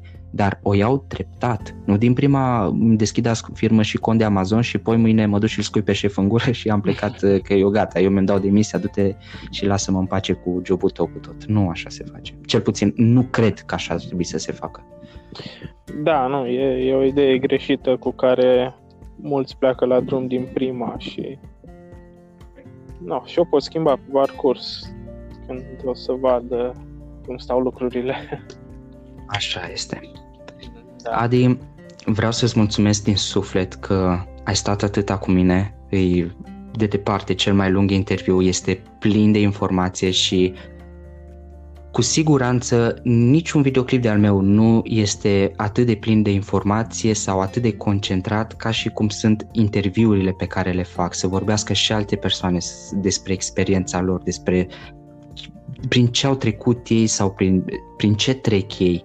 Și îți mulțumesc și apreciez foarte mult că ai stat atât cu mine și ai fost super deschis, ai răspuns la toate întrebările și mai ales simt că îți pasă și ție de, de comunitate și simți că da, românii trebuie ajutați. Și eu și de-aia vorbim mulțumesc. în românește.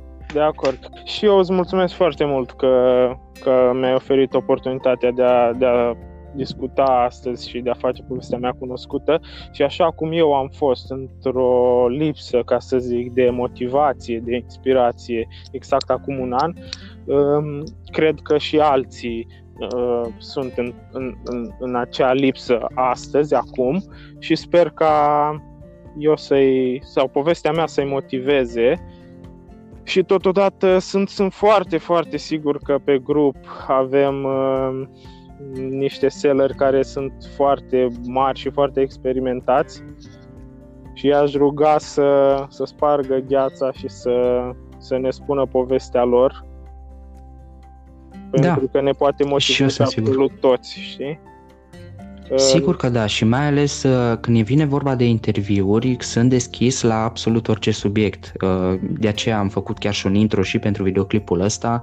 Vreau să discut despre absolut orice ține de venit din mediul online, chiar dacă este un magazin de Shopify, chiar dacă este de Amazon, fie private label, fie orice. Dacă oamenii vor să-și spună povestea, da. Sunt foarte, foarte deschis la asta. Și mai ales dacă au intenția de a ajuta și pe alții. Uh, da, știi cum inspirația sau uneori informația uh, face toți banii, știi? Sigur că da. Pentru că de acolo cine știm deja că doar 2, 3, poate maxim 5% vor, uh, vor ieși învingători, ca să zic așa. Și vor reuși doar cei care reușesc să pună cap la cap informația și vor, se vor baza pe ei nu se vor baza nici pe grup, nici pe guru, nici pe nu știu ce curs cumpărat. Înțelegi ce vreau să spun? Sigur, Nimeni... sigur. Da, cum te aud, nu știu din ce cauză s-a întrerupt. Da, în sfârșit. Uh, am avut eu un apel uh, și de acolo a început toată, toată nebunia. Nu e nicio problemă. Oricum eram uh, aproape de final. Scuză-mă, te rog că te-am ținut atât. Nici o problemă. După cum ți-am spus, eu îți mulțumesc și sper ca toți, uh, toți colegii de pe grup să, să-și găsească motivația necesară pentru a merge mai departe cu, cu business-ul ăsta. Și eu sper, da știi cum e, până la urmă, na, trebuie și să înțelegem că nu tuturor ni se potrivește afacerea asta de vânzări, pentru că noi ce facem aici sunt vânzări. Dacă ar fi să facem private label, ar fi trebuit să fim uh, foarte buni marketer, să știm să facem reclamă foarte ca lumea, să targetăm keyword-uri și multe alte lucruri, dar aici în vânzări, poate că nu tuturor li se potrivește. Și asta trebuie exact. să luăm exact. Bine, exact. Adi, Îți mulțumesc din suflet din nou că ai, că ai vrut să facem asta și îți doresc numai bine. Ține-ne, te rog, la curent cu vânzările tale și poate peste ceva timp organizăm iar un interviu când uh, mai spargi recordurile de, de vânzări. Când îmi depășesc uh, propriile uh, targeturi, ca să zic așa, te contactez. Sigur, cea mai mare plăcere. Okay. Mulțumesc încă o dată, numai, numai bine îți doresc și ție. Salutare Mulțumesc ție și tuturor colegilor. Salut! Pa, pa.